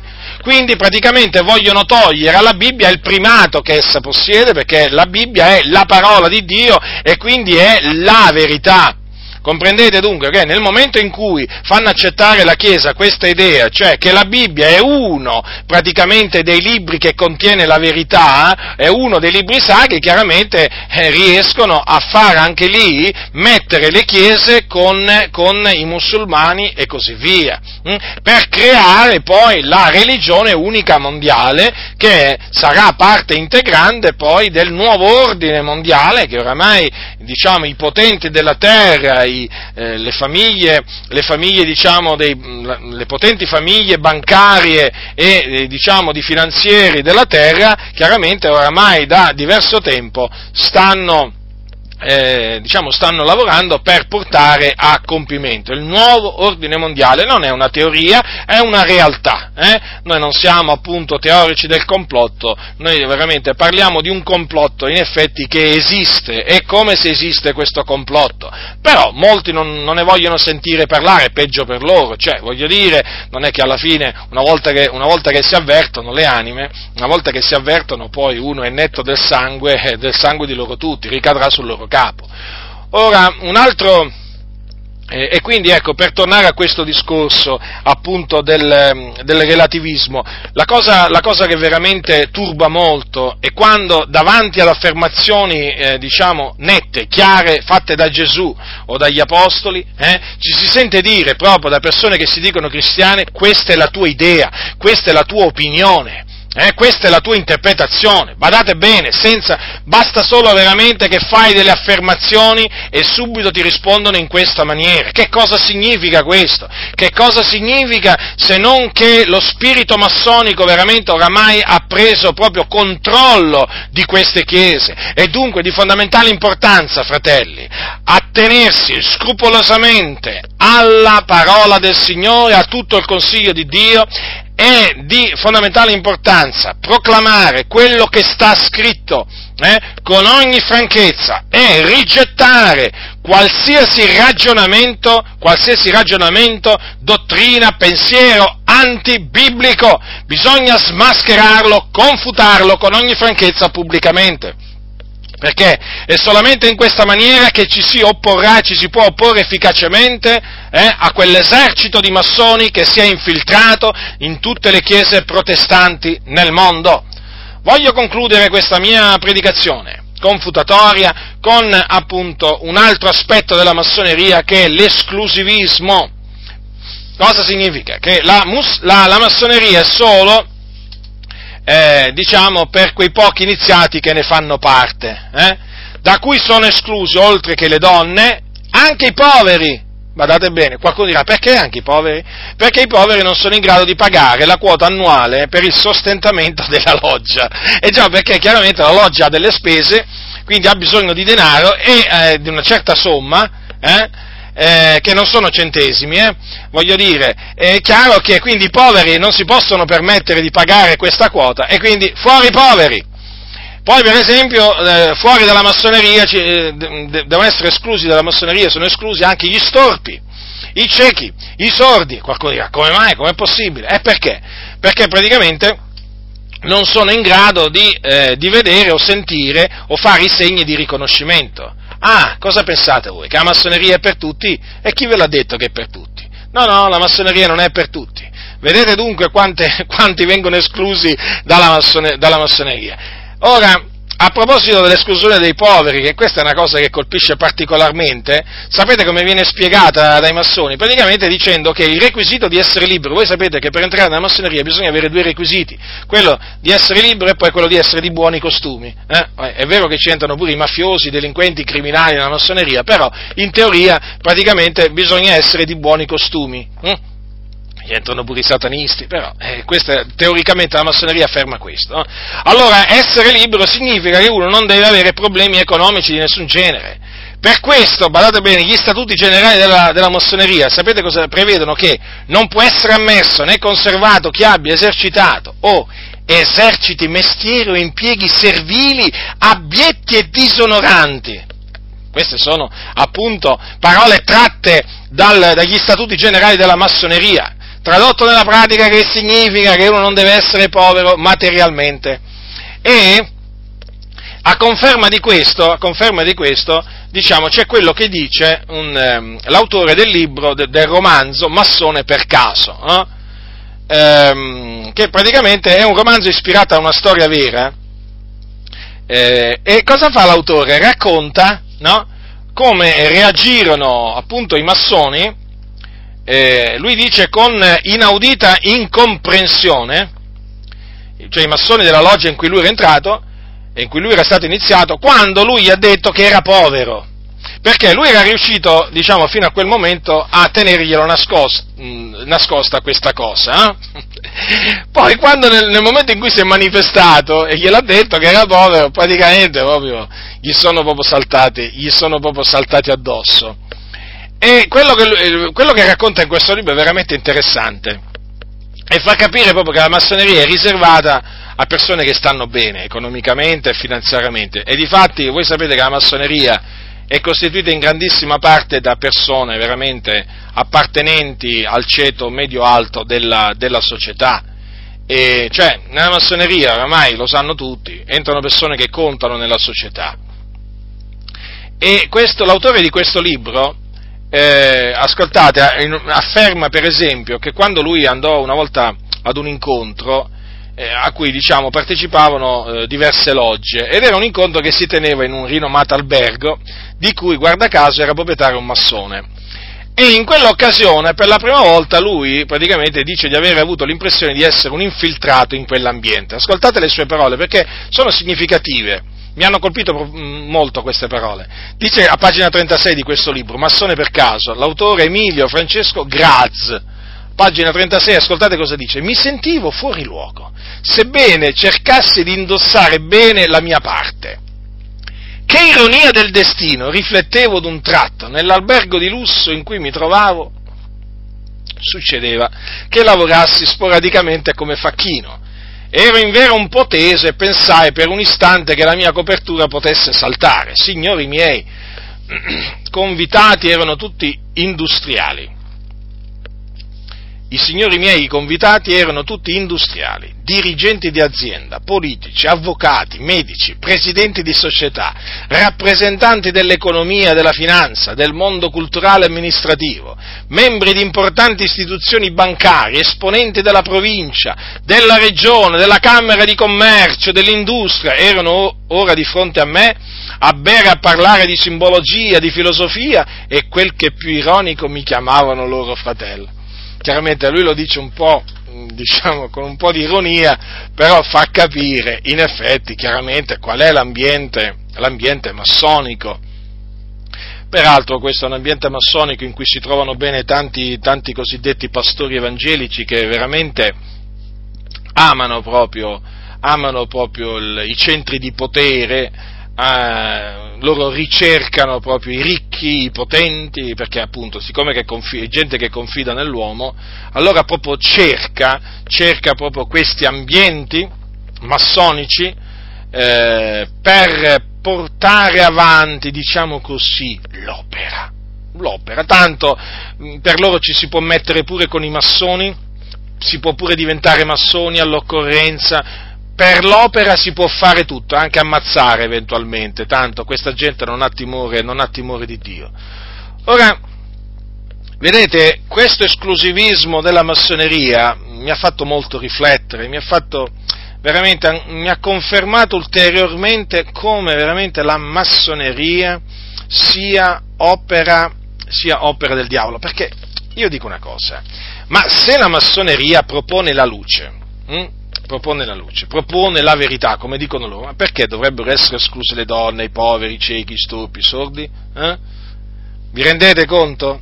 E quindi è ovvio, è ovvio che il discorso, il discorso della massoneria, che è un'associazione filosofica, eh, si, si, propone di far ricercare la verità alla luce all'uomo, è tutto, è tutto una facciata, è tutta una facciata, fratelli nel Signore, perché insomma, dico io, tutte queste persone vengono escluse eh? e vengono accettati solo avvocati, medici, presidenti di società, rappresentanti di economia, uomini politici. Eh? Sì, vabbè, ci sarà magari qualcuno veramente che non sarà, non, non sarà a quei livelli, vabbè, però la, la stragrande maggioranza eh, dei massoni si sa che sono persone importanti della società, delle istituzioni e così via e mm, facendo il confronto con quello che dice la Bibbia, veramente cioè, si capisce proprio come la massoneria non può essere, ma non può essere, non può essere da Dio.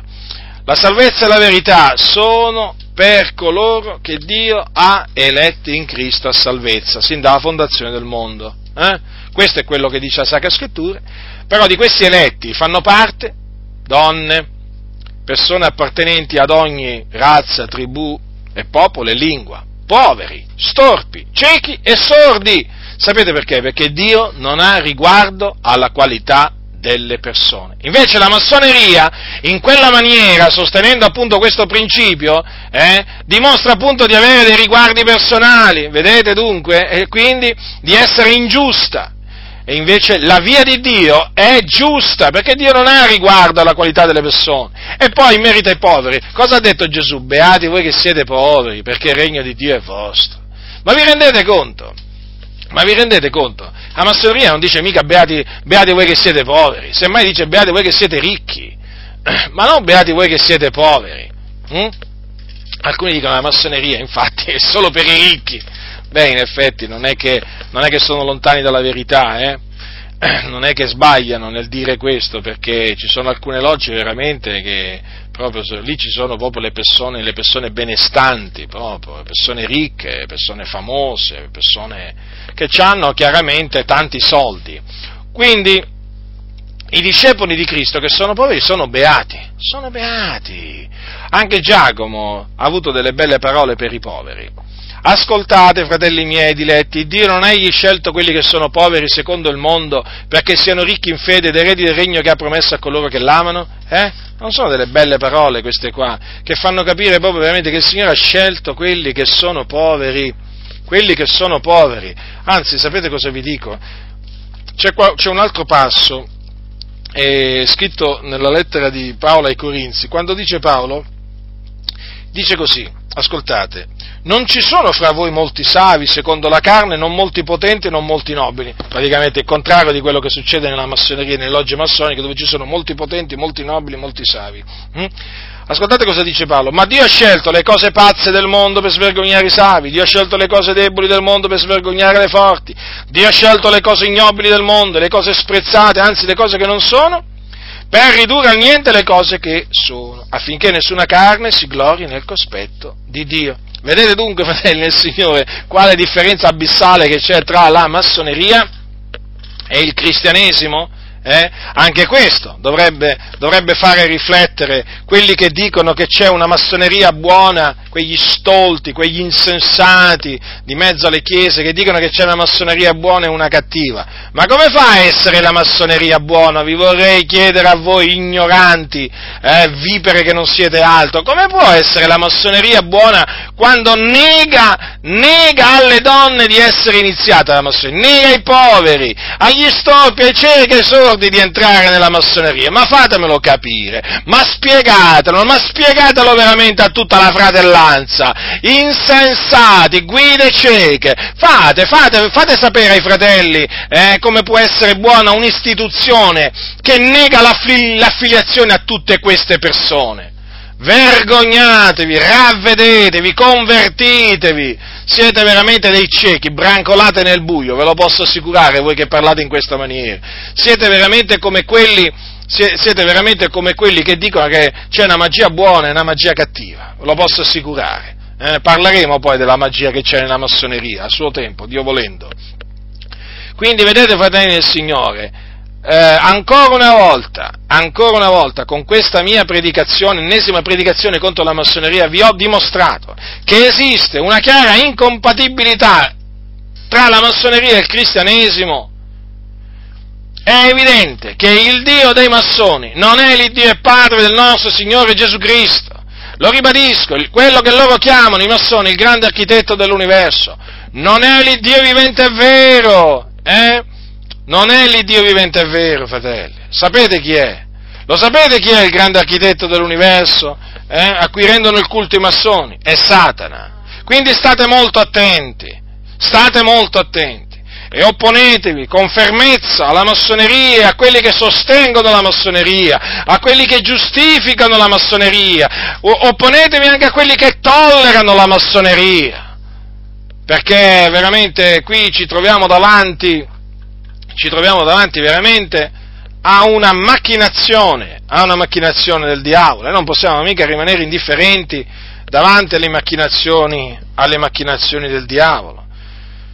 Dunque, fratelli del Signore, non temete, state tranquilli, perché a voi il Dio è piaciuto di farvi conoscere la verità, vi ha fatto conoscere la verità per la sua grazia, per la sua misericordia. Quindi dimorate nella verità, eh, praticando la verità, annunciando la verità e difendendo la verità. Voi avete conosciuto, come l'ho conosciuto anch'io, grazie a Dio, la verità. Voi non avete conosciuto una verità, avete conosciuto la verità, che è Cristo Gesù. Siete nella verità che è in Cristo Gesù. E dunque vi dovete opporre a qualsiasi forma di relativismo dottrinale e morale, perché chiaramente vanno poi, vanno poi diciamo, a braccetto, sia il relativismo dottrinale che quello, che quello morale. Eh? opponetevi strenuamente a questo relativismo che oramai, eh, oramai eh, si è insinuato in mezzo alle chiese. Non abbiate paura di dire questa è la verità, perché così è scritto. Non abbiate paura, gridatelo dai tetti, gridatelo dai tetti. Non vi preoccupate di quale sarà la reazione di queste chiese, di questi pastori corrotti, non vi preoccupate se ve, li, se ve li farete nemici. Ve li farete nemici a motivo della verità? Beati voi, fratelli del Signore. Beati voi, vuol dire che lo spirito della verità dimora in voi.